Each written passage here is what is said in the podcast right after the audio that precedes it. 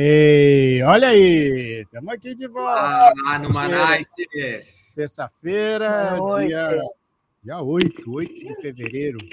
Aliás, essa semana que passou aí, dia 6 de fevereiro, aniversário de Jaizão, ele completaria 83 anos.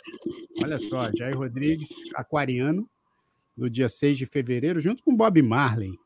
Olha, Olha só, hein? Tá vendo? Beleza? Tudo bom, Paulinho Castilho e presidente Muito Diogo? sucesso. Pô, tudo ótimo, tudo ó- Tirando a vitória do Palmeiras hoje, tá tudo ótimo, porque a gente É. vai ter um convidado incrível aqui. Então, eu tô animadíssimo pro programa. Olha, Olha, vem uma homenagem aos palmeirenses. Isso, verdinho. quando Olha lá, surge Fica o com o Palmeiras, o Palmeiras já tá no gramado onde a luta o aguarda. Você sabe que eu, eu vou contar um negócio para vocês aqui. O pessoal sabe que eu sou São Paulino, estou sofrendo aí já há mais de uma década. Mas vou contar que hoje eu tenho umas coisas assim. Às vezes eu tenho uns, eu tenho uns sonhos.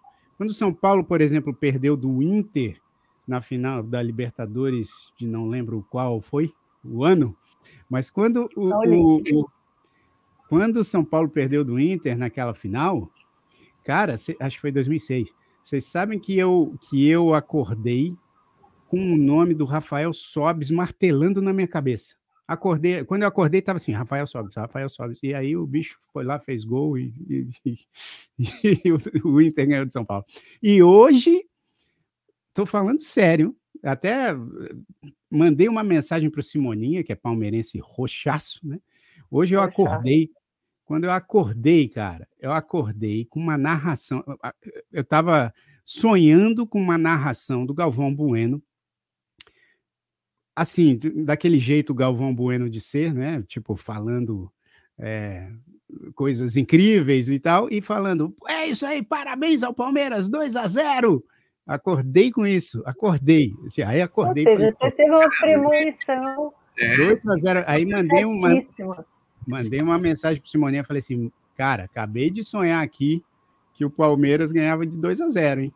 Ganhou de 2 a Pô, 0 tem prova, então. Cara, vamos, vamos falar de coisa boa agora? Vamos, eu sonhei com os números da Mega. Sena também. Posso falar aqui os números da Mega Sena que eu sonhei? Não. Fala aí, fala aí. tá. Precisando.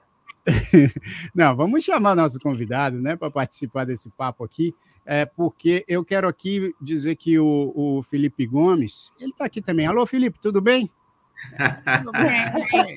Ele nunca veio aqui participar, né? Tudo bom? Eu não posso agora, mas daqui a pouco eu entro aí.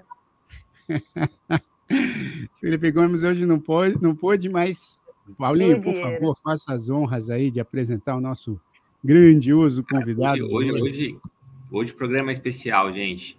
Acho que todo mundo já, quem, quem tá aqui assistindo deve conhecer o Numanais. Para quem não conhece, né? O Numanais é um programa de entrevista, programa de bate-papo. A gente já entrevistou muita gente aqui, né? Já foi quem, a, a- pô, gente, gente interessantíssima, né? Marcelo Rubens Paiva, a Luiz Helena Trajano, Ixi, tanta gente legal. tanta É, Paulo gente, Bonfá. Jairo Paulo Bonfá, Marisa Hort. Mas eu sempre ficava Maurício esperando a hora que eu ia entrevistar esse cara que a gente vai entrevistar hoje aqui. Olha Só que eu estava esperando um um momento especial para entrevistar ele, né? Ah. E esse cara, ele tem, eu- a gente vai falar mais sobre isso, mas ele é um grande amigo meu, conheci em Nova York, e a gente vai falar um pouco sobre a dupla personalidade literal que ele tem, né? Então eu vou apresentar ele como Tom Cereja, Ah. mas ele tem outro nome também que é Tom Schultz. Tá aqui Tom com a gente, é Tom! Fala, tudo bem, pessoal? Obrigado, obrigado por me ter, pelo convite, adorei estar aqui. Mas eu estou esperando quem que é esse convidado, Paulo. Sem encher tanta bola que agora eu estou esperando o cara, Não, próxima, não. próxima janelinha aparecer aqui. Né? Pô, esse convidado é você, rapaz. Tem muita coisa boa para falar aqui pra gente. O Tom eu conhecia como um cara do mercado financeiro, né, lá em Nova York.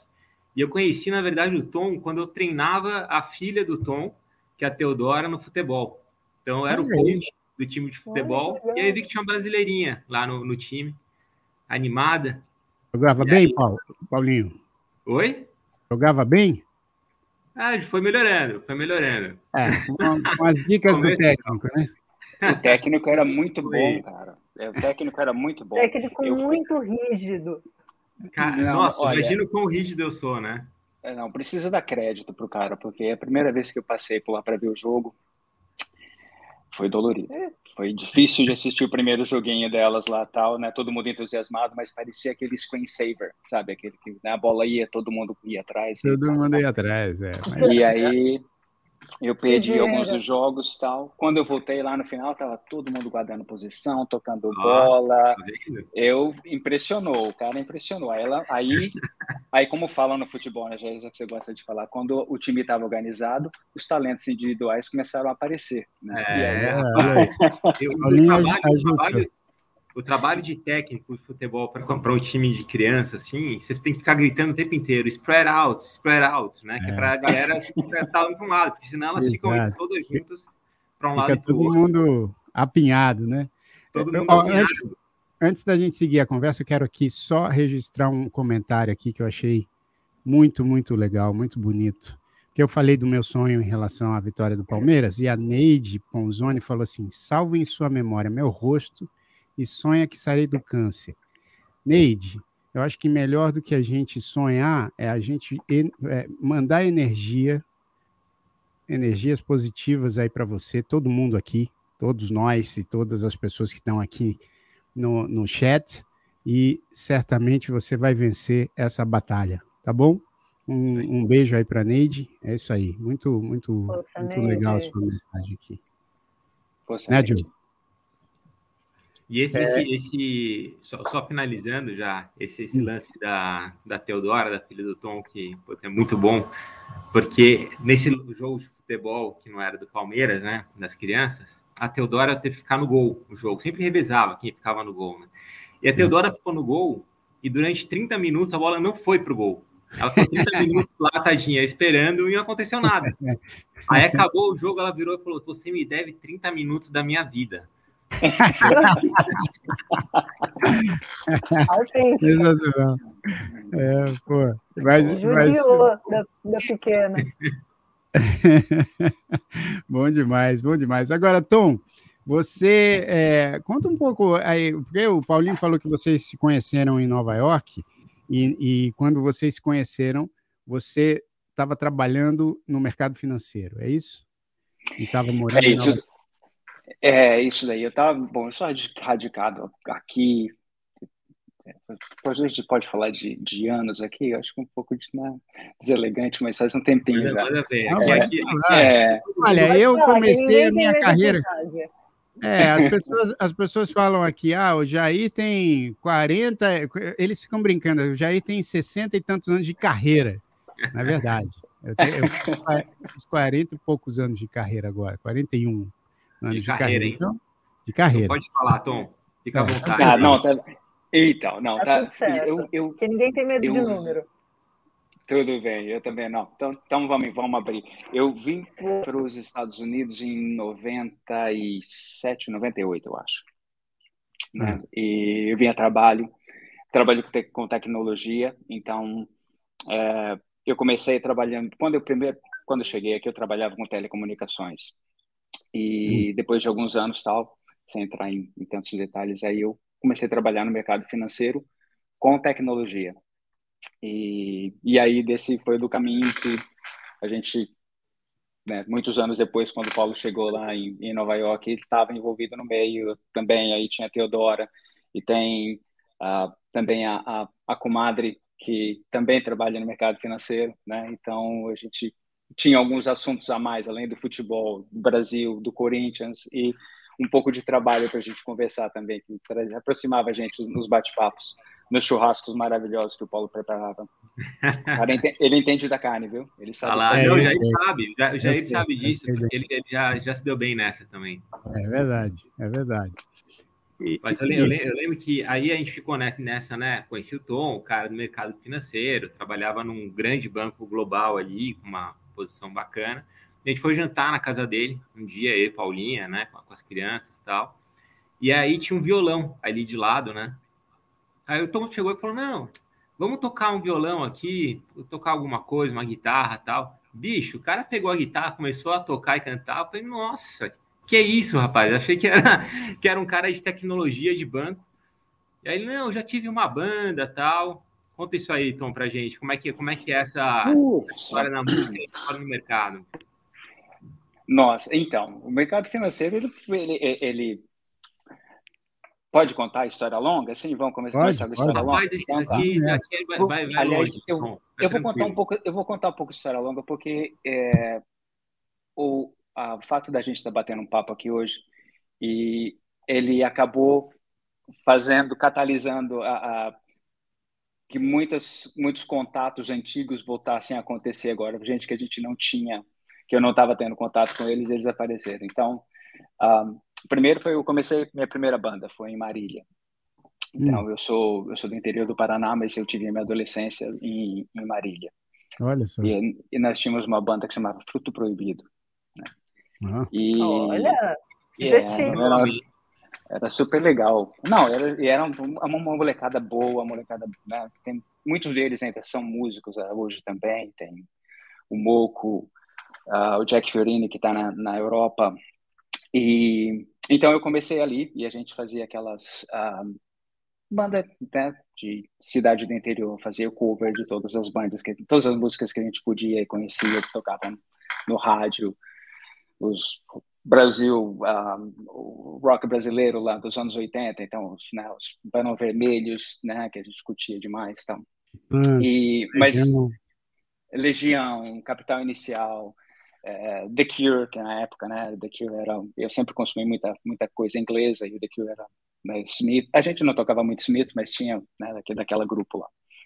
E mas uma coisa que era era que ficou marcado daquela época é que a gente tocava uma ah, tocava uma música do, do Dire Straits, Sultans of Swing, e a galera, a música tocava muito bem e tal, mas como eu naquela época ninguém falava inglês, né? Então a piada, o show era bom, mas a piada fora depois do show é que a gente devia, que a gente não tocava Engenheiros do Havaí para não dar na cara que a gente era a banda do Garotos Inventam um Novo Inglês, porque o que saía naquela música do inglês ela É. foneticamente parecia o que estava acontecendo na música, mas o que era dito ali, se No- eu estava distorcendo o microfone, fazia alguma Era- coisa para não ter que. Era proibido. Não tem que Fazia sair. parte do Era- tema. Mas pô, Nossa, corajosos vocês, né? Sem saber cantar, sem saber falar inglês e saía cantando inglês. acho- Era, era mais. Era, Society. É, mas era mas falta de isso- juízo. Isso eu acho que é, que é comum a vários músicos, né? principalmente ali começo de carreira, quando você muitas vezes toca na noite, né? E, e- e no interior do Brasil inteiro, né? O interior do Paraná, São Paulo, Rio, enfim. É, no interior você acaba tocando muito em churrascaria, em, em bares, em, em locais onde o público fica ali e fica pedindo música. Então você tem que você tem que ter um repertório vasto, né? Não não só o próprio repertório, você tem que cantar coisas que as, que as pessoas é, já já cantam e muitas dessas músicas são em inglês, né? E aí muitas vezes você não sabe inglês, você manda aquele embromation, como a Joe falou, aquele embromation ali e manda, manda brasa. Vai que vai. Só no refrão. E foi, e foi que foi, foi muito. Mas a gente, meu, foram anos ótimos ali, uma galera muito boa. E, e naquela época é, eu já achava os caras, assim, os músicos muito bons, né? Eu, para, sabe, uma rapaziada nova, conseguindo tocar a música, sabe, saía direitinho. Se ouvia, você reconhecia, sabia o que estava acontecendo ali e tal. Uhum. E, e aí depois eu fui para eu fui fazer faculdade em Londrina, voltei para o Paraná, ah, garanti que o pé ficava vermelho mesmo, né, para não perder muita cor. Na UEL? E na UEL, na UEL sou sou da primeira turma de ciência da computação da UEL. Olha que legal. E não foi um Legal. período bem bacana também. E aí eu conheci uma rapaziada lá Uhum. e nós montamos uma banda, é, só que era uma banda de heavy metal, rock, é, hard uh, rock e heavy metal. E também foi muito legal, os caras tocavam muito bem, né? Esses foram um pessoal, justamente, que acho que talvez por causa do Manaus a gente acabou se encontrando, que eles, a gente acabou se encontrando, o pessoal tá meio espalhado por aí. E, mas é uma turma muito boa e, e era, só que era, um- era, um, era um castigo, né? Porque eu, na, tanto, na, tanto em uma banda como a outra, eu era vocalista, eu não tinha, né, eu cara que não tocava nada, né? É. E, e os caras escolhiam um repertório que era assim muito bacana, eu curtia demais. Só que era, meu, é aquele repertório que a guitarra é legal de tocar, que o som é legal. E, e aí no mesmo no mesmo pocket show, um pouco show um pouco maior, tinha que cantar Deep Purple, Black Sabbath, Guns N' Roses, uh, Pink Floyd e chegava no final do show, eu não tinha voz nem para falar boa noite, né? era, era, só gritando ali para tentar fazer um Iron Maiden, parecer um Iron Maiden, era assim, na garganta mesmo. Só, só, uma, só, só atrapalhar um pouco aqui a tua fala, porque a, a Giovana Chiquim colocou aqui que ela quer saber se o fruto proibido da banda era maçã ou era cereja. É, então, ela yeah. é, minha, é minha querida cunhada. mas, mas cereja, cereja é ela o teu tá sobrenome mesmo ou é, ou, é, ou é um apelido? É o sobrenome mesmo? Cereja é o sobrenome de família. Né? Ah, é, italiano é, é Cereia, italiano, Cereia. aí veio para o Brasil, ficou é cereja. E eu, então, e aí tem até essa quem me chama de cereja, é, eu conheço, são as pessoas que, por onde me conheceram, né? Tem esse, hum. todo mundo que me conheceu através da, da minha família, né? É, me chama de Nefton, que é o meu nome.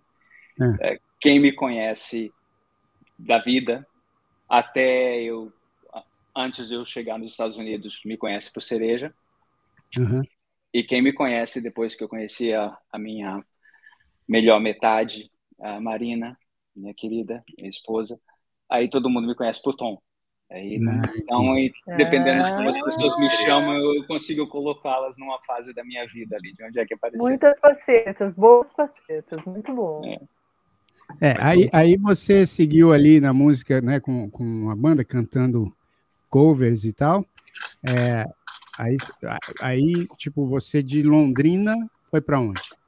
Aí de Londrina eu fui para Campinas, fui fazer fui fazer mestrado em tecnologia e ciência da computação em Campinas e aí ali o meu foco já era estudar mesmo tal e então Tô, tinha espaço. Cara, diga, conta. Porque porque assim o teu foco já era estudar, né, ali e tal. Você chegou e falou, cara, não vai não vai dar para viver de, de música, é isso? Tipo, preciso ter uma fazer uma faculdade, trabalhar ou não sei, como, como é que foi essa, essa decisão aí? Não, sempre achei que eu precisava fazer uma faculdade e trabalhar tal. É, eu achava que naquele, naquele até esse momento, né, tudo que, que eu fazia era cover, né? Então, uhum. você tocar um cover é uma coisa, era divertido, mas ele não tinha aquele, uh, ele, eu para mim pelo menos, né? Ele nunca teve aquele mesmo é, aquela mesma chama de tocar uma coisa própria, né, de, de escrever. Então eu, eu, tinha vontade de escrever, era afim de escrever, gostava, escrevia, arriscava algumas coisas tal, mas não não fazia, não produzia. E eu tinha entrado já nessa nessa parte de vou fazer faculdade e vou, né, preciso criar um lado profissional que estava tá, muito mais forte ali. Então a música era presente, mas não tinha essa não tinha essa essa uh, força de de eu vou fazer isso. Era muito claro para você que você ia que você ia também fazer uma faculdade de, de computação, que você gostava, sei lá, nessa linha e trabalhar com tecnologia. É, era, era muito claro que eu ia fazer isso, e mas era muito claro também que, assim, de uma forma ou de outra, a música ia continuar ali. Eu só não sabia exatamente qual era essa forma. E aí, quando eu fui para Campinas, é, eu meu foco ali era, era fazer né, ter um, um mestrado, é, terminar o meu mestrado o mais rápido que pudesse. Eu não sei porque eu tinha essa, essa urgência, mas eu, eu tive. É, e, e aí, nesse período, eu fiz, para poder ficar ativo tal, eu cantei nos corais da, da, da Unicamp, tinha um coral da Unicamp, que tinha uma mega, uma turma, sei lá, umas 80 pessoas ou mais, talvez, eu não sei o número, era muito grande. Eu lembro que éramos, éramos muito, muitos de nós. E, e também fui cantar no Madrigal, que foi uma experiência maravilhosa, assim, curti demais. Infelizmente eu não me lembro nada do que eu fiz, nada do que eu cantei naquela época, mas eu lembro muito daquela, da, sabe, de uh, os arranjos elaborados, né, poucas vozes, cada uma tendo seu papel bem definido ali e tal, né, tentando fazer aquilo. Então, aquele foi um processo que, que eu que eu curti demais. Só que isso tudo aconteceu em 20 meses, que foi o tempo que eu fiquei fazendo meu mestrado. Então, foi um tempo muito curto para eu chegar, é, que é meio que a história da minha vida, mais ou menos, né? É, cheguei num tempo, fiz o que, né, o melhor que foi possível ali na, em relação à música, porque logo depois eu já, né, já estava vindo para cá e aí começava toda a história. E aí quando eu cheguei nos Estados Unidos, que foi que caiu aquela, ah, talvez as, as as estrelas se alinharam ali, né? Que é, pô, eu quero cantar, é, eu quero, eu gosto da música, eu quero continuar fazendo e tal. Mas agora eu não tenho uma banda, não tem ninguém perto de mim, tudo, né? Então, uh, até eu chegar a conhecer, fazer contatos e tal e, e tal, é, eu comecei, bom, eu, aí foi o que eu decidi fazer por conta. Falei, então eu vou começar, né? Deixa eu colocar o meu tempo, uh, né? Let's uh, walk the talk, né? Então, e aí eu fui, peguei, uh, comprei o meu, o meu violão parceiro ali daquela época e eu passava os meus os meus momentos livres ou vendo música ou escrevendo ou sabe aí fiz vários amigos músicos lá ótimos. Aí já falava inglês? É então né essa que é a história. Eu cheguei eu cheguei aqui sem falar inglês. não falava? Apesar é, apesar de eu, de eu ter feito de ter o meu mestrado concluído e tal eu fazia eu lia eu escrevia mas não tinha a menor condição de alguém entender o que saía da minha boca. Né? Então, tem, tem, alguma, tem alguma história, porque todo brasileiro né, que vem para cá é, e que não, enfim, que não tem a, a, o inglês como língua principal, porque tem alguns brasileiros que, obviamente, ou, ou, ou né, são filhos já de, de americanos, ou estudam, ou foram alfabetizados no Brasil em inglês, aí é outra história, né? Mas quando chega aqui, quase todo brasileiro tem uma tem uma história engraçada para contar, né? Uma vez eu lembro, eu tenho também, mas eu não vou contar a minha, mas eu, eu vou contar de outra porque eu estava em Boston, né, fazendo faculdade nos Estados Unidos, aqui em Boston, isso na, no começo da década de 90, e eu estava num, num num bar, num, na verdade era um restaurante, num restaurante com uns amigos meus, e tinha um brasileiro lá que a gente não conhecia. A gente só sacou que ele era brasileiro porque tinha um sotaque muito forte, né, é, característico do brasileiro falando inglês. E aí ele falando com os americanos, a gente não o conhecia, então ele não sabia que também a gente era brasileiro. Só que ele estava falando do Brasil. E aí a gente ouvindo assim, aí ele disse assim para a pessoa, né, falando para os americanos, assim: oh, eles estão falando do Rio de Janeiro. Aí ele falou assim, oh, Rio, Rio is very, very beautiful. Rio is very, com aquele sotaque, né, carioca. Com, com Rio, isso. Isso, é assim, oh, Rio is very, very, very beautiful, but you have to be careful, because Rio is very perigos. Ele falou perigos, né, para quem, eu falei que o cara estava falando do rio e falando assim: o rio é muito bonito, mas você tem que ter cuidado porque o rio é muito perigoso. Mas ele foi falar perigoso e, e perigoso em inglês é dangerous, né? Perigos, não, não, não né? perigos, perigos, ainda, tipo, com o sotaque perigos, aí não é nada. Então, a gente começou a rir ali, porque o, o cara mandou essa ali. Então, teve alguma assim, Tom, que você mandou logo que você chegou, que você falou, ih, caramba. Ah, olha, deve ter tido muitas, porque é, eu, eu, tive um, eu fiz um grupo de amigos maravilhosos aqui nos Estados Unidos, que acho que é isso que me atraiu muito aqui. E, e a minha, o meu processo de, de aprender foi muito é, eu vou falar e eles vão me corrigindo, né? E eu fui ia falando e eu me corrigindo. E era pronúncia, era sintaxe. Falava, né? É, e então era, mas tem uma que marcou que é, não era, não foi tanto de pronúncia, né? Não foi foi pronúncia, mas um dos caras que daí da minha banda que eu tive, né? A gente montou uma banda em Red Bank, em New Jersey, quando antes de eu come, né, começar a gravar, que eu, que eu comecei a conhecer um pessoal e um dos caras dessa banda, que é o Kurt, um, era um baterista fantástico e também joga bola pra caramba. A gente joga, tinha, tinha um time de futebol, ele era bom, batia forte uhum. demais, parecia o uhum. Argel. Uh, e, e ele e a gente conversando sobre é, sobre o subúrbio americano ali em New Jersey. e eu falava, poxa, uma coisa que eu acho interessante aqui é que você vai andando pelo subúrbio, eu não sei se vocês, eu, não, eu percebi isso muito mais lá, então hoje para mim talvez passe um pouco despercebido aqui na, na Flórida.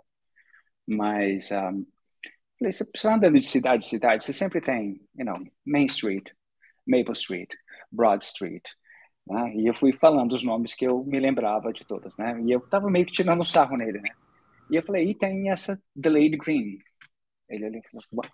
Ele falou, tipo assim, eu tava com você até agora, né, nos nomes das uvas. O que, que você está falando do Delayed Green? Eu falei, não, naquele cruzamento tem lá Delayed Green, naquele... De... Aí eu fui mostrando todos os cruzamentos que tinha Delayed Green. Ele falou, então, esse não é nome de rua, cara, esse é o semáforo de três tempos. Ah. então, para para mim marcou, para ele marcou, porque toda toda oportunidade que ele tinha, ele contava essa história. Então, acho que os americanos achavam isso engraçado para caramba, porque toda vez que ele podia, ele contava essa história para eles. Então, foi que é do contexto que eu não tinha do, do é, semáforo é, de três tempos. Mas você, você, bom, você tá para lançar um disco aí que você vai falar bastante dele, do o Hiatus. Aliás, a gente vai concorrer no dia do lançamento, que eu vou lançar também, mas a gente fala pois daqui a pouco. É. Mas assim, é, e eu vejo que você compõe muito em inglês. Você, lá atrás, lá, lá no Paraná, você falou que você embromava, né? Você embromava quando cantava. Mas é engraçado isso, porque tem um monte de gente, assim, que, né, principalmente ali no começo da carreira, no Brasil, é, isso, inclusive, essa geração nova, né, a, essa geração que agora aí está com 20 anos, né, e tal, é, é, engraçado porque eu já vi tantas, tantos festivais, assim, por exemplo, festival estudantil, onde você vai ver as pessoas cantando ou compondo, e geralmente são brasileiros que compõem em inglês. E, que, e muitos não conseguem compor em português, não, não escrevem música em português. Mas lá, é, Lá em Londrina, lá, em, lá no Paraná, você já, já compunha em inglês ou, ou, isso você pegou quando chegou aqui? Eu peguei quando cheguei aqui. Entendi. Eu, eu não tinha, não tinha, é, não, não tinha menor pretensão de, de escrever música em inglês e não tinha é, ideia, né? Naquela época nem, nem imaginava que eu ia terminar por aqui, né? Que eu ia passar por aqui. E eu, eu acho que é, para mim foi muito do contexto, né? Foi uma imersão muito grande chegar aqui nos Estados Unidos e, e, e aí ter que aprender a língua. Uhum. E aí, né? E, e, tem são várias línguas, né, que você tem que aprender, né? Sim. Eu acho, por exemplo, uh, primeiro eu aprendi a minha língua técnica, o que era que eu tinha precisava para poder conversar no meu trabalho, fazer o meu trabalho, interagir naquele ambiente. E, e era engraçado porque eu saía uh, tem uma coisa, uma, uma, talvez uma história engraçada, né? De, eu fui convidado para jantar na casa do, do Kurt, né? E eu virei para o Kurt e falei, olha, é, né? Qual que é o protocolo, né? Em inglês, como, é, como você se comporta, né? Eu, levo flores para sua mãe, o que que eu faço, tal, né? E aí ele contou um pouco da história, falou, ah, o que eu precisava fazer e tal. E aí ele falou que a mãe dele estava com stiff neck, né? Eu falei, o que que é isso? né? torcicolo, tal, né? Stiff neck, o pescoço uhum. travado. Pescoço e aí, duro. Pescoço duro. E aí ele, ele começou a rir de novo, porque é a história. Falou, pô, você sabe falar o que é um protocolo, né? Você consegue usar o protocolo, protocolo numa frase e não sabe o que é um stiff neck. Falei, pois é, é que eu não uso stiff neck no meu, no meu trabalho, no dia a dia, ele não tá no meu vocabulário. Não é, cara, é muito, é muito louco isso, mas é, é? é, é real mesmo. A gente não cresceu lá, né? Então, um monte de coisa de, da infância, coisas infantis que a gente não tem. Não, e, e, você, e você toca uma discussão profissional numa reunião sobre IT e tal, numa boa, né? É. Numa boa. E só que isso daí não pode, né? Então, e, por isso que eu falo que são várias línguas. E aí tem a linguagem específica de, de E aí, bom, acho que no Brasil também tem isso, né? Você tem o jargão do, do, né, do mercado financeiro, o jargão da publicidade, o jargão tal. Então, você tem que aprender uhum. todas essas, é. essas Linguagem. ah, linguagens. E então, essa imersão foi muito, muito forte para mim, foi muito grande. É, eu não tinha, eu tinha um grande amigo também aqui que era que era brasileiro, mas a gente fazia um esforço, né, de nós estamos aqui, a gente tem que aprender a língua, a gente tem que aprender a cultura, né? Não é eu falava para ele, vamos fugir do gueto, né? Se a gente ficar falando português um com o outro o tempo todo, vai virar uma muleta e a gente acaba não não É, se desenvolvendo Não nessa aprende, história. Não, é, não aprende. E, e aí, então aí começou, aí chegou e foi uma, uma mudança muito rápida até que eu comecei a sentir dificuldade de falar português depos que passou. Ah, né? é? De que- é, aí eu é, às vezes me perguntam, né? Você sonha em inglês ou em português? Eu falei, depende do contexto, né? Porque acho que depende muito de quem está no sonho, o que está acontecendo no sonho, porque se aquele sonho tem um contexto dos meus amigos americanos ou que falam inglês, o sonho Hum. vai sair em inglês. Você sonha também É. com o Palmeiras Caramba, ganhando de Tom. 2 a 0 em inglês? Tunel. É, o, o- é- é- a narração é Palmeiras 2-0.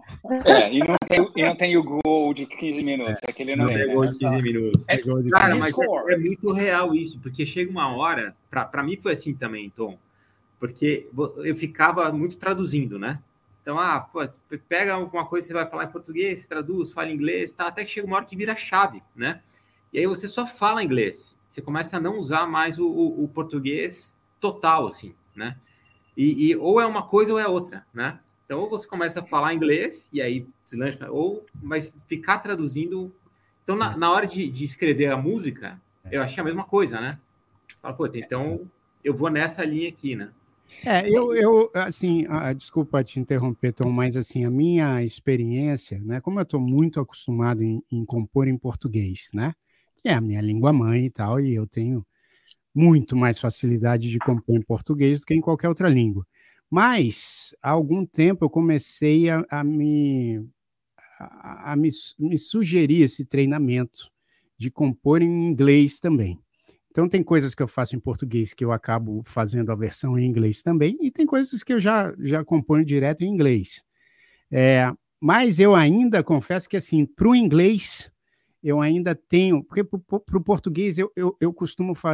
Eu eu gosto muito de fazer uns jogos de palavras e tal, e para o inglês também. Só que, né, para o português, eu tenho muito mais facilidade por conta do, das gírias, né? Porque muitas vezes você não você morando aqui e tal, você entra em contato com as gírias, mas tem certas coisas que você só traz mesmo culturalmente, né? Tipo provérbios, né? Provérbios é difícil você saber todos os provérbios da língua inglesa se você não, não mora aqui há muitos anos e tal, até porque tem coisas que é, tem provérbio em inglês que você tem que você tem que ter a explicação, né? assim como tem em português também. Né? Tem muito provérbio em português que a gente, como brasileiro, não sabe explicar. Fala assim, pô, por que, que isso quer dizer isso, né? Então, assim, acho que tem, a- tem um pouco dessa coisa, né, Tom, da- do, do músico. Assim, você, obviamente, fez esse exercício de tipo, puxa, vamos, vamos focar aqui no inglês. Mas você ainda, tipo, você lida bem com a composição em inglês melhor do que em português? Então, é, eu, eu acho que é, eu, eu, eu falo que a música ela escolhe a língua, porque ela, ela tem acontecido assim. Então, tem uma música, tem, tem uma exceção que eu, depois a gente até conta dessa história que ela que ela está no disco. Ah, mas é, eu não sei se é quando eu começo a escrever a música, quando a ideia aparece. Às vezes a ideia aparece em português, Ah, e aí ela vai em português. Então eu não, eu não, eu não tenho é, nenhum, nenhuma restrição, não tenho vontade de não escrever em português, sabe? Não tem aquela coisa tem que sair em inglês. Não, é, se sair em português, eu, eu adoro, vou atrás, né? E, mas talvez porque o, um reflexo disso, né? No primeiro álbum tem cinco canções em inglês, três canções em português, eu acho. O segundo tem sete em inglês, uma em português Sei. que foi o tempo, maior parte das canções, né? Elas começaram em, Sim, sim, sim. em Nova York, né? Então, no contexto de onde elas começaram a nascer, acho que eu estava sonhando em inglês, É todo o contexto ao redor estava em inglês e aí ela acabou saindo em inglês. Então, eu acho que é, E comunica com Mas você gente. tem um, né?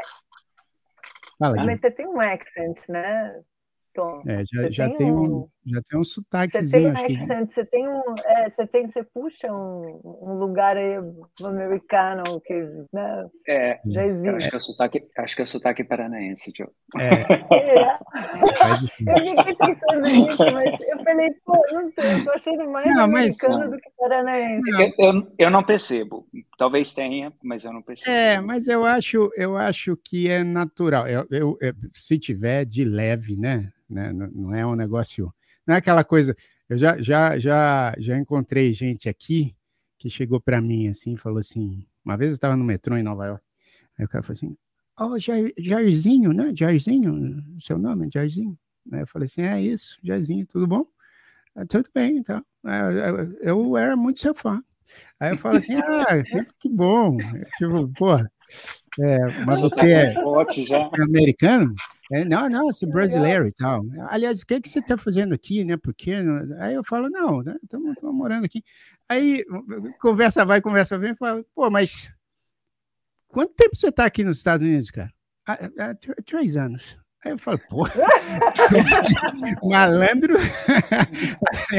Caramba, rapaz, esse aí. esse, esse, né? é aquela coisa né, meio, Desculpa, né? meio forçada até, mas, mas eu, quero, eu quero só puxar aqui antes do Tom completar o que ele estava falando, porque a Vanessa falou um negócio aqui tão engraçado dessas coisas de confusão de brasileiro com, com, com inglês.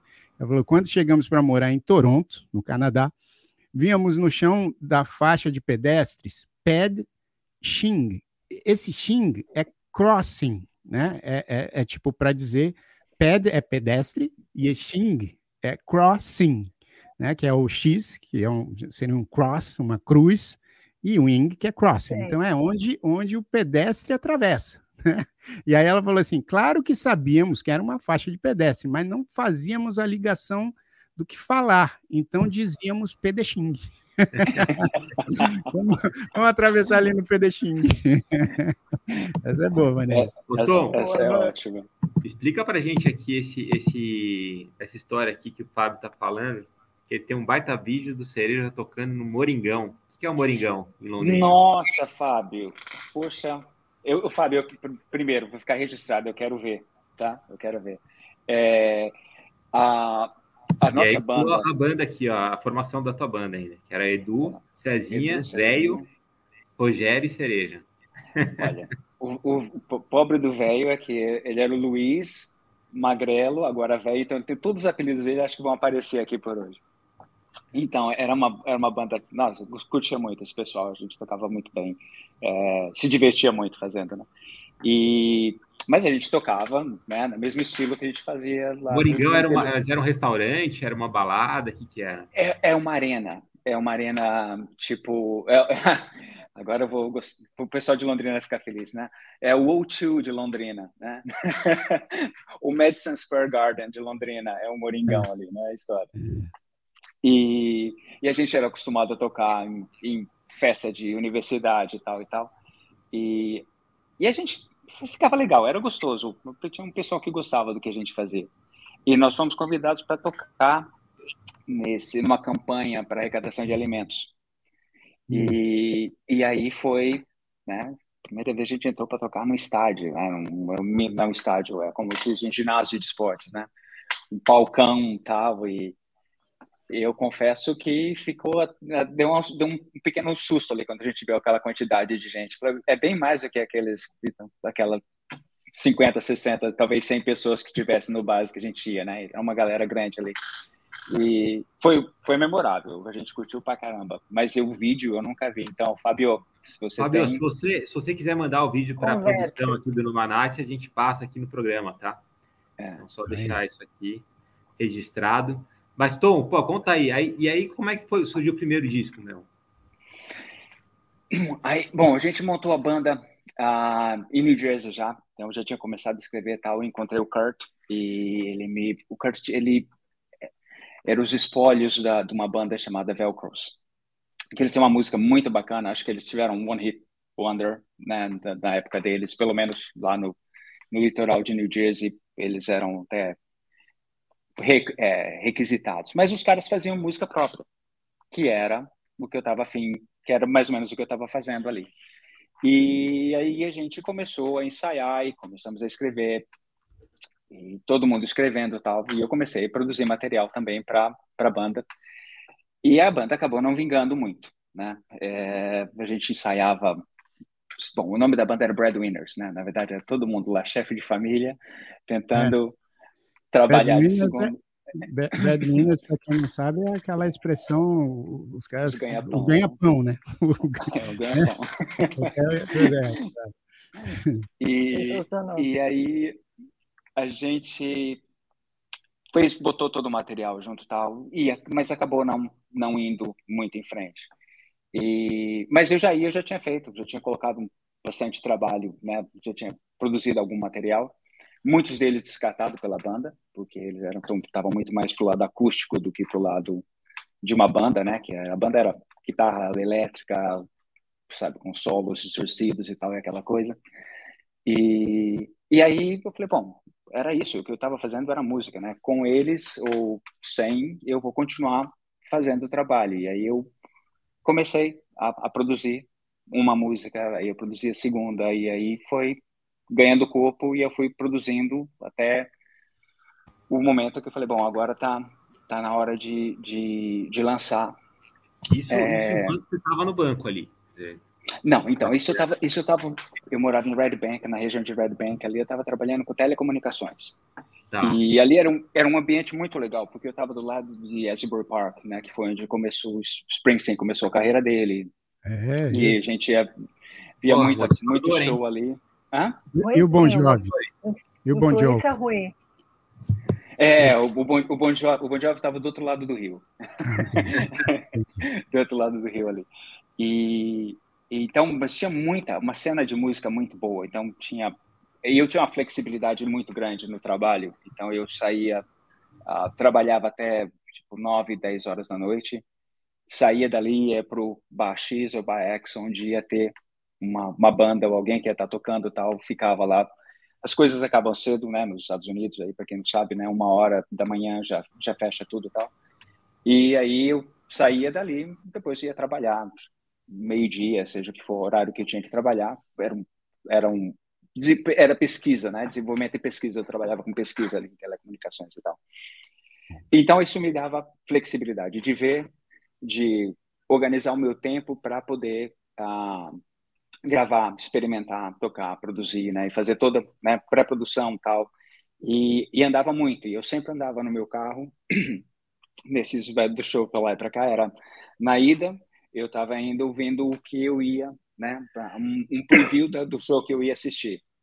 E na volta eu estava com o meu tape que eu tinha gravado ali, né, na, época já no CD, do que eu tinha gravado, da versão daquilo que eu estava produzindo, que eu voltava uhum. ouvindo para poder criar referências, né? E aí foi que eu comecei a criar as referências sonoras para poder saber usar na mixagem, usar na produção do, do álbum. E fazer isso muito, né? Fazer isso. É... E fui fazendo, fui fazendo tal. E, ah, bom, e aí eu fui trabalhando com música tem um, um livro, até que se eu tivesse aqui eu ia mostrar para vocês, é uma coisa muito... É, é, é, eu encontrei esse livro depois de um caderno de música, depois de muitos anos eu encontrei, eu estava folheando, então tinha do primeiro álbum, música 1, um, a letra, umas anotações, aí vira Ai, versões de letras com anotações, tal, tal, tal. E aí, de repente, chega na última página escrita. Tem um, uma senha para eu pegar um resultado de um teste de gravidez. no, acho que no Einstein, no Fleury ou no Einstein do Brasil. Olha! que, que era o, o teste da, da, que a Marina, a minha esposa, estava esperando a Catarina, a minha filha. E, e o barato foi que aquilo é a última coisa que está escrita naquele caderno. Tipo, parou. Né? Então foi ali que eu parei de produzir as, as novas músicas para tipo assim vou terminar o que eu já fiz porque tem uma coisa chegando aí agora que eu vou tá vendo Catarina eu, eu vou ter que curtir entender né? é, que é bem melhor do que do que né? Ter um, a, um, um presente grandão quantos chegando. quantos anos? Ela tá com quantos anos hoje? Então ela é de 2003 ela tá hum. ela já fez 18 anos agora. Nossa, e canta também? E canta e canta canta tem uma voz linda. Eu só não consegui convencê-la a, a entrar no, no, álbum. Ela até fez uns back vocals para mim nesse daí, ela... mas depois ela desencanou e falou, é. não, tá, então vou terminar ela, de gravar. Tá, ela tá assistindo a gente aqui. Um beijo para Catarina. Ah, obrigado, tio. Pô, eu quero ouvir você cantando, hein, Catarina? A minha filha mais, mais velha, a mais novinha também. As duas estão cantando super bem, mas a mais velha, de 14 também, já está aqui super interessada na música. Acho que não vai ter muito jeito, não. Vai, vai, vai acabar seguindo aí também, é alguma Cara, coisa. A Catarina, eu já tive, eu já tive a, a, a, sorte de ouvir ela cantar e canta bem, não. Olha não só. É? Então, e, então, então, eu não quis forçar e criar trauma, né? Então, eu falei assim: olha, que se tiver, realmente tiver fim, a gente vai lá e faz e isso. tal. Porque, Mas ela já, já gravou irmão, contigo? Né? Ela gravou alguma coisa contigo já? Ela, ela, ela começou a gravar um back vocal para uma das músicas, aí, mas ela assim, ela não estava segura tal, e ela falou, olha, eu vou só para pegar o, o, jeito como que é, e depois eu volto para gravar uma, né, tipo, fez uma pré-produção e depois eu venho para gravar de verdade. E ele não voltou. Falei, bom, então, né, vou deixar, fica para o próximo álbum, então, a gente Isso. faz uma, na próxima, quando você tiver afim de fazer, tem que curtir, né, tem que ser bom. Exato, mas ó, deixa, ó, ela tá falando adorando e assistindo aqui do quarto com a mamãe. Aí então, um beijo para vocês duas. É, e vamos falar agora aqui, Catarina, do álbum que teu pai tá para lançar sexta-feira, que é Boa. esse esse disco chamado Hiatus, né, Tom?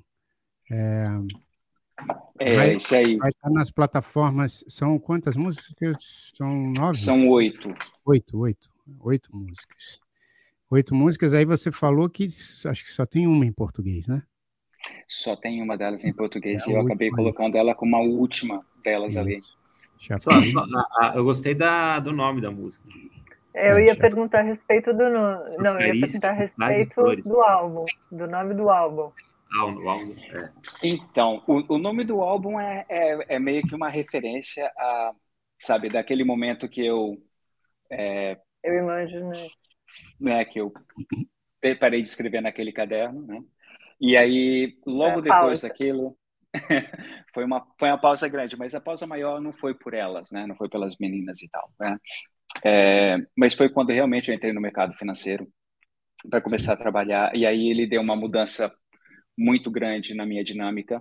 É, no, no começo eu morava muito, é, o meu commute era pesado, ele era longo e que para mim era importante, era bom, ajudou demais, porque eu saí do mundo de telecomunicações para entrar no mercado financeiro é, é uma mudança bastante grande, não de tecnologia, mas de, do contexto onde, onde você está aplicando a tecnologia, né? Ou como uhum. eu brinco, né? Tecnologia é um martelo, mas era um prego bem diferente que apareceu ali na minha frente naquela hora, né? E, e eu tive que me adaptar àquele prego. E aí começou uma, uma história de viajar demais e, e ter compromissos em diversos lugares. E, e como até o Jairo, a gente estava falando do Jairo, a gente bateu um papo muito bom. A gente sempre bate papo muito bom com o Jairo, né? Jairo e... é o Jairo Goldfluss. O Jairo, o Jairo fotógrafo Goldfluss. incrível. Que já tem gente... canais. É. E a gente estava falando sobre essas, sobre a distância, né, de uma coisa ser tão né, cerebral e a outra tão visceral. E como é, é eu não tive é, não encontrava maneira de trans, transitar de uma coisa para outra tão facilmente né. Então toda vez que eu que eu voltava para eu tentava me dedicar um pouco na música era um, como se fosse um recap né um soluço. Uhum. começava a pegar mas daqui a pouco eu estou viajando vou passar tantas semanas fora e aí quando volto já quando começa a estabilizar de novo Aí é, então, Tom, de novo. E aí, então, isso, isso eu, ia, aquele... eu ia perguntar para você, porque tem um monte de gente que me pergunta isso, é, é, querendo dicas, né? E como a, na minha experiência, né? Por exemplo, eu, cara, desde moleque, né? Cresci com meu pai ali, acompanhando as coisas do meu pai. E, e desde muito cedo eu sabia que eu, que eu que eu queria trabalhar com isso. Né? Então, assim, até cheguei a fazer jornalismo na USP, ali no, em 93. Mas, cara, quando as pessoas falam assim, mas jornalismo, você vai ser jornalista? Eu falo assim, não. Eu, na verdade, já sabia que queria fazer faculdade de música aqui em Boston, né, na Berklee College of Music, mas eu prestei jornalismo e passei.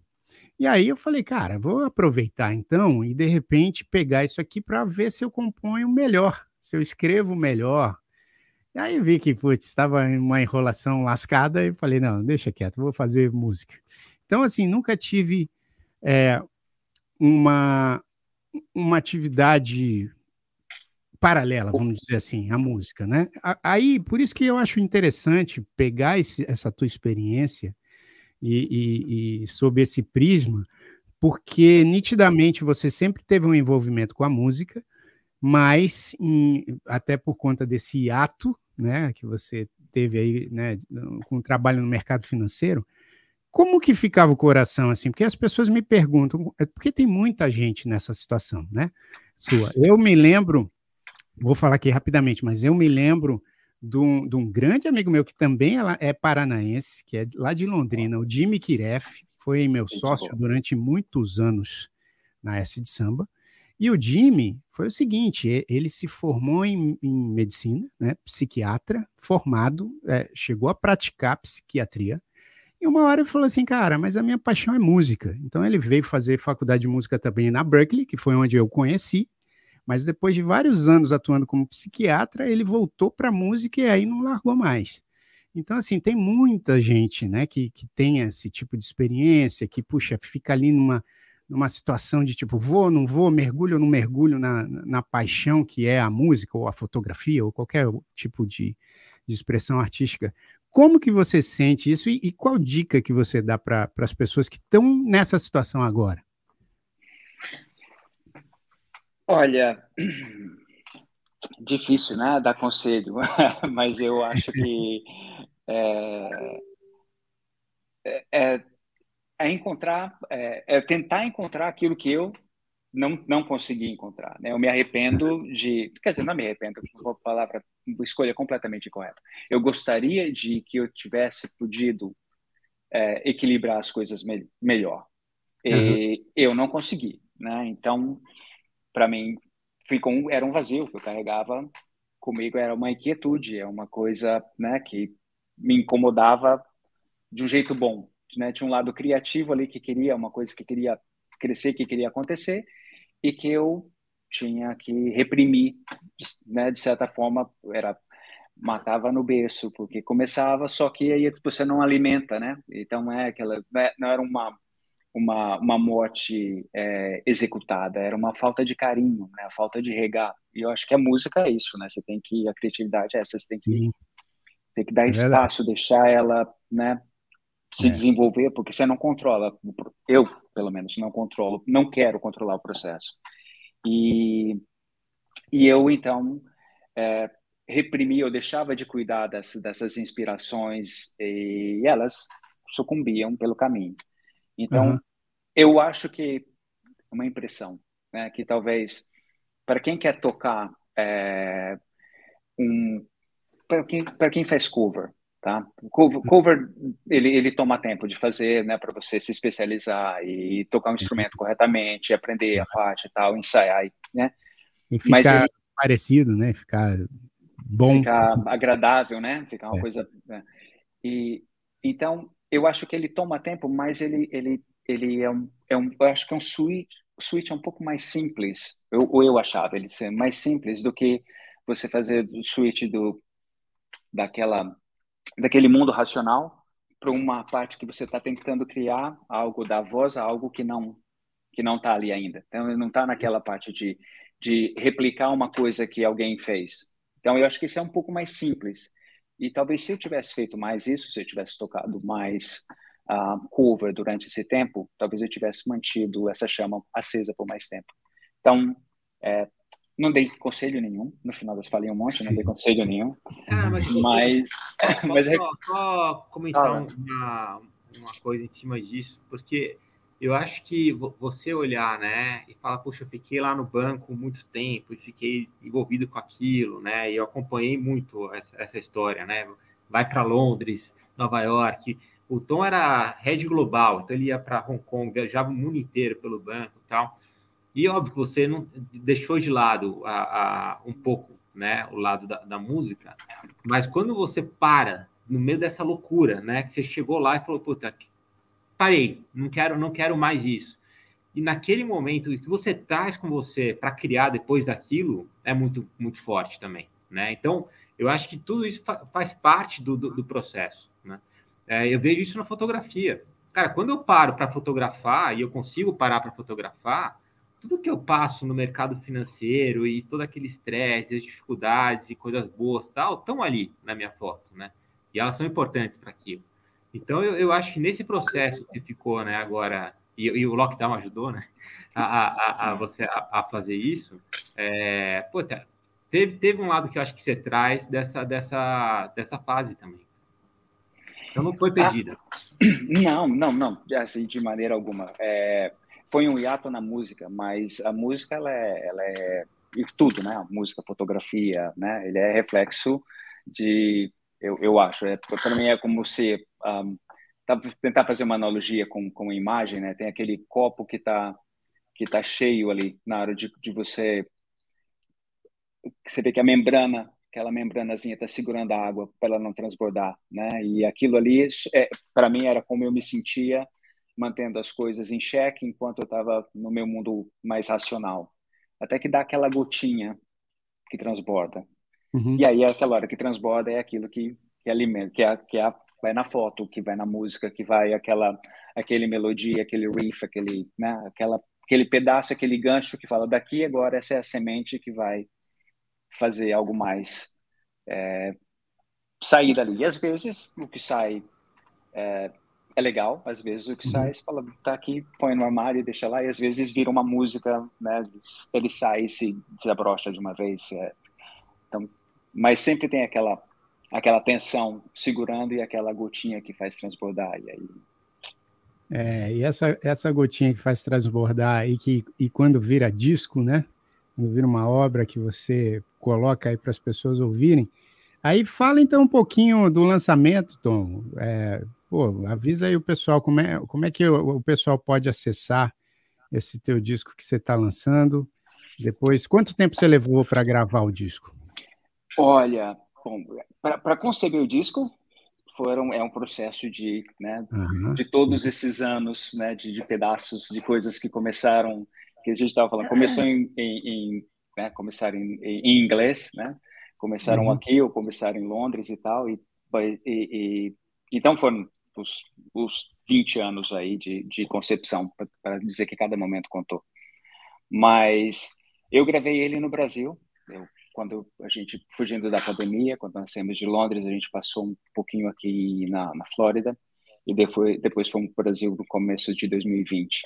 É, e, e aí, ali com a ajuda dos meus vizinhos e amigos da Serrinha, uhum. maravilhoso bairro da Serrinha, é, a gente montou um estúdio, aí eu peguei e montei um estúdio, então foi curtir todas as fases de, sabe, de colocar um e comprar primeiro espuma uh, de acústica para colocar nessa parede e as doações das caixas de, de, ovos dos vizinhos na pandemia, porque você não, né, não tem muita coisa rolando, não tem muita coisa comprar, então o que, que a gente consegue usar?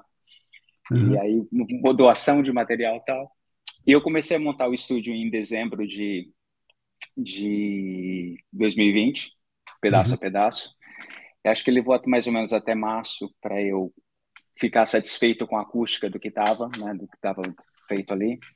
A, a peça fundamental, a última que faltava, foi um, um encerado enorme que o Fábio Duque é, me emprestou do, do, das gravações que eles fazem no Festival de Arte Serrinha, virou o meu fundo. E aí falei, aquilo foi né, o último que faltava para conseguir abafar ali o som do jeito que eu queria. E aí eu gravei é, já tinha pré-produzido né, é, é, muito das músicas. Então, acabei gravando em três meses, mais ou menos. No final de julho, quando meados de julho, quando a gente veio embora, tava, já estava gravado, né, já tava, é, o, o, o, eu estava começando a mixar. E nós viemos para a Flórida, e aí eu mixei as músicas aqui, terminei de mixar aqui, e pouco antes de é, final, meados de setembro, não, começo de outubro, eu acho, eu enviei as músicas para serem masterizadas. Então, é, ele levou, ele levou, assim, grande parte de um, um ano entre começar a trabalhar no estúdio e passar por todas as fases, né, para ele, para ele ficar pronto. Até tipo o último master que chegou, eu ficar satisfeito com ele e colocar para para fazer o lançamento dele. E aí vai ser sexta-feira agora, é isso? E aí é sexta-feira agora. Então, uh, eu, a distribuidora é, precisava de algumas semanas, né? Para quem Sim. não sabe, né? Mas tem que fazer registros, é. né? A aprovação. É, eu tô, né? Todo o material que que está sendo lançado ele é ele é autoral, é tudo não, é, não tem cover, então tem o tempo, né? De, de fazer essa verificação, de garantir que ele pode ser distribuído. E, e aí na sexta-feira, no dia 11, ele fica disponível em, em todas as plataformas de streaming, né? Quer dizer, eu tenho feito algumas coisas a mais com o Spotify, porque o Spotify ele, ele tem a ferramenta né, que permite você é, incluir nos posts e tal, mas ele está em todas as, uh, tá, né, ele vai estar tá na uh, Apple Music para quem faz Apple Music, Deezer para quem faz Deezer, né, então ele vai então onde quer que você ouve, né, que quem quem tiver a fim de ouvir, onde quer que você que que, que ouça uh, as músicas de streaming a partir da sexta-feira o álbum deve estar disponível. Ô Tom, agora algumas Diga. curiosidades aqui. Que história é essa não. que confundiram, que tiveram os gringos que acharam que você era o Sting? Como é que foi isso? É, bicho, eu, eu, vendo umas fotos, eu falei assim, ó, o cara tá na onda do Sting. foi, eu acho, bom, eu sei onde foi, eu não me lembro exatamente quando foi, mas eu acho que foi em, em 2015, Bom, para falar disso, tem que falar do Festival de Arte Serrinha, que é um festival de arte maravilhoso. Com o Fábio é bom, é legal demais. Né? Curador ali em, em, em Bragança Paulista. E eu, sempre que posso, a gente vai participar. Então, as meninas participam desde bebês, né? A Marina participa desde a, do, do Festival Zero e tal. E eu fui nesse dia e, e eu não sabia disso, que, mas que tinham sempre tem é, atrações internacionais no festival, né? E não necessariamente americanos, mas aparecem pessoas ingleses e tal, mas tem pessoas ah, que vêm participar do festival de fato. E, e eu, em algum momento, né, soube que tinha um boato né, de que o Sting estava no festival. Então estava todo mundo procurando o Sting no festival, inclusive, inclusive eu. Né, eu fui falar, falei, Fábio, né, eu vi dizer que o Sting era no festival, você não tinha falado nada que ele estava na programação. E aí o Fábio, o Fábio se desmanchou de rir, porque aparentemente o Sting era eu. É, é, é. Mas tem uma algum... semelhança mesmo. Devia ter, é, na, é, de passagem. Eu, é. eu, eu, acho que o Sting devia ter alguma, alguma foto dele que deve ter ficado famosa com ele torcicolo ou com alguma coisa. Bom, enfim, era isso. E aí eu, eu procurando pelo Sting e o Sting Mal sabia, era eu. Uma, uma vez já confundiram a Tânia, uma vez não, já algumas vezes já confundiram a Tânia com a Sandra Bullock, no Rio. Oh. E eu no Rio, uma vez, é, no, nas proximidades ali do show do Lenny Kravitz, eu lembro que eu estava fazendo um filme onde eu estava com, com Black Power, né? Porque eu tinha que usar um black, então estava com o cabelo bem grandão. E aí eu saí de óculos no Rio ali, aí uma galerinha de uma escola achou que eu fosse o Lenny Kravitz. Eu falei, pô, o Lenny ah. Kravitz depois... Nada bom, hein? Hã? É, nada, nada mal. Né? Nada mal para mim e, e, uma péssima comparação para o Lenny Kravitz, né? Ah. Mas, mas... e aí, na mesma, cara, na mesma semana, eu não sei se vocês lembram que eu também, como não acompanho os Big Brothers, né? E, e agora tá aí o Big Brother 2022 também fazendo um grande sucesso, mas eu acompanho pouco. Mas eu lembro que no, acho que no Big Brother que tava a Grazi Mazafera, ela, ela no, no programa, acho que depois eles se separaram, mas ela, ela, ela namorou um, um, um sujeito que também tinha um cabelão, né? Eu não lembro o nome dele. Se alguém lembrar o nome dele. Poxa, eu. eu... É, enfim. É, também. Mas alguém. Alguém que estiver assistindo aí também, é, ajuda aí. Mas eu lembro, uma colinha. Eu Alan, lembro. aí, ó, a Vanessa é rapidinha. A Vanessa, a Vanessa é o HD externo. Então, ah, eu, só, só que aí, pô, ó, rapidinho, antes de você falar, o, o, quando eu fui com um amigo num posto de gasolina e, eu, e um amigo parou para botar gasolina no carro dele e eu estava no banco do passageiro, assim, conversando com meu amigo. Aí chegou o frentista de um, de um posto lá no Rio, aí ele me viu, assim, eu também estava cabeludão, né, fazendo o filme. Aí ele chegou e falou assim, ó, aí, tu não é aquele Alan lá do Big Brother? aí eu falei assim, eu falei assim, Não, não, meu irmão. Pô, é assim, hein? Tô te conhecendo, tu é aquele Alan do Big Brother. Aí eu falei assim, pô, não sou, meu irmão, ó, você tá, você tá me confundindo. Aí eu falei assim, não, eu te conheço, cara, tu é o Alan lá do Big Brother. Eu falei, bicho, eu não tô acompanhando, mas pelo que eu sei, o cara ainda tá lá no Big Brother. Aí ele falou assim, ah, mas isso aí é fake news. Não falou fake news, na época não era assim. Eu falei, não, mas isso aí é mentira, isso aí isso aí é armação da Globo. É mocaô. É, é o pessoal sai, eu, eu tô ligado. Você me dá teu autógrafo? Aí eu falei assim, velho, eu, eu posso te dar um autógrafo, mas não vai ser como o Alan do Big Brother. Aí eu falei assim, não, pô, me dá, você, pô, você não quer ser reconhecido, pô, já tá, já tá metido assim, nem, nem saiu lá da casa. Eu falei, pois é, você tá falando que nem saiu da casa. Foi uma confusão, bicho. Caramba, mas, eu falei tudo isso aqui para dizer que também, pô, faz sentido confundirem você com o Sting. Tem uma certa semelhança, Tom. Pois é, é eu contei essa história para um amigo, ele falou assim: tem certeza que não era o Sean Connery? é, também, olha aí, ó, só os feras, né? Tom, mas aí, é. tem, tem outra curiosidade aqui que você teve aula com o cara que é, aula de canto, eu acho, um cara que deu que dava aula para o Mick Era Jagger, para Lady é, Gaga. Coach da, da Lady é, Gaga. Bom, né? na época, na época não tinha Lady Gaga, não. É, não, eu, eu fiz, eu, eu, até eu brinco que eu falo que ele, ele, ele me é, dispensou por causa de um outro homem, né? Então, a gente estava Don Lawrence, é, o Don Lawrence, ele, eu, quando eu comecei a trabalhar com Brad Winners e tal, eu falei, bom, eu né, fazer umas aulas de canto e tal.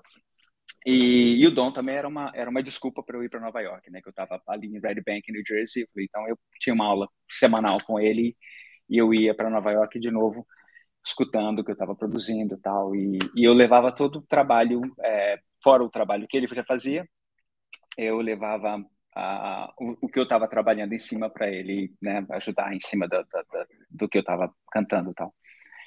E eu lembro que eu estava super animado, feliz e tal. E aí um dia ele chega para mim e falou: Olha, eu felizmente não vou mais poder trabalhar com você, porque tem um cliente que precisa de atenção dedicada e eu vou sair com ele em turnê, não sei quando eu volto. Eu meu, que chato, né? Assim, eu sabia que ele tinha trabalhado com PJ Harvey, né, com Bono e tal. Falei, mas, meu, né, eu tô no meio do processo aqui. Falei, tá bom, só me fala quem, porque quando é que você volta? Ele falou assim, eu não sei quando eu volto, porque eu vou trabalhar com o Mick Jagger no, na, na Forelix. E então foi ali que ele me dispensou por causa pelo Mick Jagger e a gente nunca mais se falou, então eu fiquei Mal sabia que ele tinha na mão, hein? Caramba. Ficou assim, eu fico com o Tom ou com o Mick Jagger aí? Poxa. Ele ficou indeciso, ele ficou super indeciso, mas aí eu acho que não, mas não foi um barato. Ele, o Dom era, oh, ele é fantástico, ele é fantástico, mas ele me deu muito medo quando eu fui trabalhar com ele.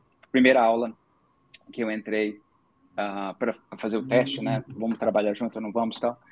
Ele, ele não sei se foi para para me enquadrar, mas ele estava contando a forma como ele tinha é, recusado trabalhar com a Beth Midler, porque ela não estava seguindo aquilo que ele, as orientações dele de como trabalhar a voz e tal. Então, meio foi, foi meio aquele recado assim de tipo, ou você faz do jeito que eu tô te falando, você vai ter o mesmo fim que, vai, que teve a Beth Midler. É, é... Bom. se for no contexto grande, talvez vai ser legal, mas se for só no contexto de dispensado por você, é. acho melhor ser um cordeirinho, você seguir aquilo que você está me dizendo. Então. Oi, a Beth Midler é uma, uma grande Bom, artista. Eu vou, eu, vou, eu vou assumir aqui uma, uma parte que o Jair faz todo o programa, e aí, tá. como hoje eu fiz a abertura do programa, né? Isso, é, eu fazer um encerramento, porque a gente já sempre fala, puta, tá muito bom o papo, tá muito bacana, tá, tá muito legal, mas a gente tem que terminar aqui o programa. É, não, mas Vamos, eu, eu, tá eu, eu, eu, quero só falar que também, né, é, é, o Tom parece que conheceu e, e, e, fez algumas coisas, inclusive, também com grande uso na, na Vasconcelos, né? Ah, Naná Vasconcelos. É Tem até uma foto aqui. Linda. É, Naná, é, que Deus o tenha, né? Mas, pô, deixou um legado gigantesco aí de música, né, Tom? E você acabou tendo uma relação. É, é, eu vi uma foto da sua filha com ele, né? Também, né? É, não foi uma, foi uma experiência. A gente não teve nenhuma experiência musical. A gente teve uma experiência de Nova York, que acho ah, que essa é uma história que foi muito legal. Foi um, um, um contexto de que, é, num dos festivais, que o Naná estava tava ali, ele foi participar do festival também. E o Naná, naquele, pelo que eu me lembro, se a memória tivesse correta aqui, o Naná estava extremamente é, isolado ali, estava tava meio isolado, ele não estava conversando uhum. tal. Uhum. E, e eu cheguei para participar do festival, e eu cheguei do aeroporto tal, fui direto para ver, ver o ambiente tal como estava, e aí encontrei a minha filha, que estava zanzando solta, batucando em todos, todos os instrumentos que o Naná tinha ali, e o Naná, com o maior coração, sendo um babysitter dela. Olha aí. Né? Enquanto enquanto aqueles pais isolados não aparecem, eu vou tomar conta dessa criança que está aqui. Ele foi um doce com ela, foi maravilhoso. É, não, não, não, maravilhoso. Agora, Tom, eu quero muito agradecer, né? Como o Paulinho disse aqui, o tempo passa rápido. É, quero, a gente aqui, eu, Paulinho, Joe, todo mundo, a gente quer muito agradecer e reforçar aqui o convite para vocês é, acessarem aí as plataformas digitais. Vai estar tá em, em todas as plataformas, no Spotify, Apple Music, Amazon, né? É, Todas. É só procurar lá por Tom Schatz. Schatz é, é S-C-H-A-T-Z. E Tom é com N de navio no final, né? Tom Schatz. O disco chama Iatus, né? É isso? Iatus. Fica Iatus. E, e, eu quero também dizer aqui humildemente, porque eu escolhi, acabei escolhendo a mesma data do Tom para lançar um negócio aqui. Não, vai, não vou lançar um disco todo, porque eu decidi que eu vou começar a gravar um disco agora, tá? E mas ainda vai demorar um tempinho. Mas eu já aproveito aqui para dizer que dia 14 de dia 14, ih, a minha minha Siri aqui falou alguma coisa, mas assim, dia 14 de fevereiro, que é Valentine's Day, né? É, não só nos Estados Unidos, mas vários países do mundo, inclusive no Brasil também, as pessoas agora acho que têm comemorado também Valentine's é, Day. 12 de... Não era 12 de junho no Brasil? É, 12 de junho. É dia dos namorados, né? É o dia dos namorados, mas, mas Valentine's Day muita gente lembra também nas redes sociais, inclusive no Brasil, né? Põe lá uhum. Valentine's Day, põe, comemora o amor. E eu estou lançando uma música ultra romântica, que a história é o seguinte: eu fiz essa música, mais uma música que eu faço para Tânia Calil, minha esposa, né? E a música, o refrão da música fala assim: na verdade, a história da música é eu não sei de um monte de coisa, aí quando chega no refrão eu falo, eu só sei, a única coisa que eu sei é que eu te amo. Ah, que beleza, hein, bicho? Olha aí. Brownie, brownie points. Brownie, brownie points, né, Brownie points. Você acha que teve Borogodó nessa música, Diogo? Total, Borogodó, tá linda demais essa música. Já Borogodó total. E eu fiz um videoclipe aí que eu também vou lançar, e tudo na sexta-feira. Então tem o disco do Tom Schatz, o Iatus, e essa música minha chamada. É... Ih, esqueci o nome da música. Não. É... o que eu, eu sei. sei. O nome da eu música é sei. é O Que Eu Sei. E vou fazer também, vou lançar também a versão em inglês, só que aí a versão em inglês vai ser lançada uns dois, três dias depois, chamada What I Know. Então, esse é aquele exemplo que a gente estava falando aqui. Eu compus a música em português e logo na sequência fiz a versão da música em inglês. Então, vai ter a música em português no dia 11 e no dia 14, que é Valentine's Day, a música em inglês. Então, sexta-feira, o que eu sei, na segunda, What I Know. Tá? Então tem coisas para vocês. Sexta-feira é um grande dia, galera. Aproveite aí para no Spotify e gastar um tempo ali no Spotify. Isso. Vai é. ter o, o, o, vídeo vai estar tá onde já? O, o, o vídeo eu vou subir no meu no meu YouTube, que é Jair Oliveira, youtube.com/barra Jair Oliveira. Mas também vou botar uns trechinhos lá no, no Instagram, no TikTok. Então fique esperto aí que é um vídeo para comemorar o amor. Ah, e um detalhe, hein? A música não vai estar tá só disponível no Spotify, na Apple Music, na Amazon, enfim, nas, nas plataformas para você ouvir. A música vai estar tá disponível também na Marshmelody, que você acessa através de marshmelody.com. Aí você consegue baixar a música, né? Porque no Spotify você não consegue baixar a música. Mas no, na Marshmelody, se você assina, você faz a assinatura da Marshmelody, tem a. Tem, tem aqui, não tem, Joe? O, tem aqui, ó. Vou botar aqui, ó. Marshmelody.com. Você vai lá, Tem, você tem, tá faz a, você faz a assinatura, e aí você vai conseguir baixar essa minha música, o que eu sei, e a What I Know, e também a versão instrumental, caso você queira fazer um vídeo para a sua pessoa amada, né? Para o Ó. seu esposo, para sua esposa, para o seu namorado, sua namorada, e aí você faz um vídeo e, e sonoriza esse vídeo com essa minha música. Aí, ó. Aí já fica o refrão do Eu sei que te amo, só sei que te amo mais que tudo. Vai ficar chique. Ficar chique. Chique. É Fica isso aí. E, e- só antes da gente terminar aqui, Joe, a gente já, já tem a entrevista próxima, não? Eu, Da- eu da tô próxima na, semana. na E- e Berlinda. Calma, antes- eu tô na antes de Berlinda. Eu, você- tinha, eu tava assim na cara do gol, só que aí agora eu preciso. Calma. Gente, Tá bom. calma. Tá bom. Tá? Então a gente não vai As anunciar ainda. propostas são boas, as- a gente tem, tem boas perspectivas. Vai ser uma entrevista boa. Acompanhem Isso. no Manice, entendeu? Quem quiser ver em primeira mão também a música nova do Já Acompanho no Manice. Isso. Surpresa. Ah, e, e terça-feira que vem é dia 15, é um dia depois do dia do, do- do Valentine's Day, né? É um dia depois. Então a gente Sim. vai falar bastante Valentine's Day e desses lançamentos todos. Tom, muito obrigado. Tem gente aqui falando canta, eu acho que é para você. Pode ser para mim também, mas assim, é, é, eu não sei se você pode cantar um trechinho aí de alguma coisa, não sei se você está com o violão aí do lado, mas se não puder, já sabem que sexta-feira tem o lançamento do disco, aí dá para você ouvir tudo lá.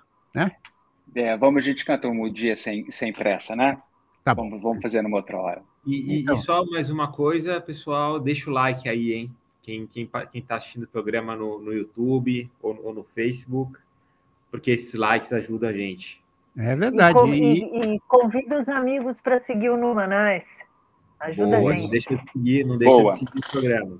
é, e, se Arroba inscreva, Numanice.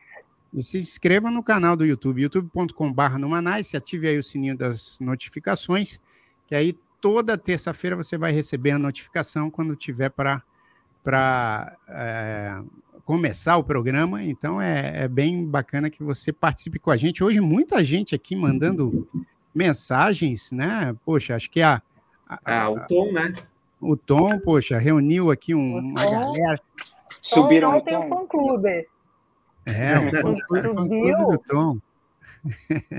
Exatamente, ó. Super. Exa- A Neide aqui está pedindo para ele cantar, voltar às origens, cantar alguma coisa aí, rock and roll.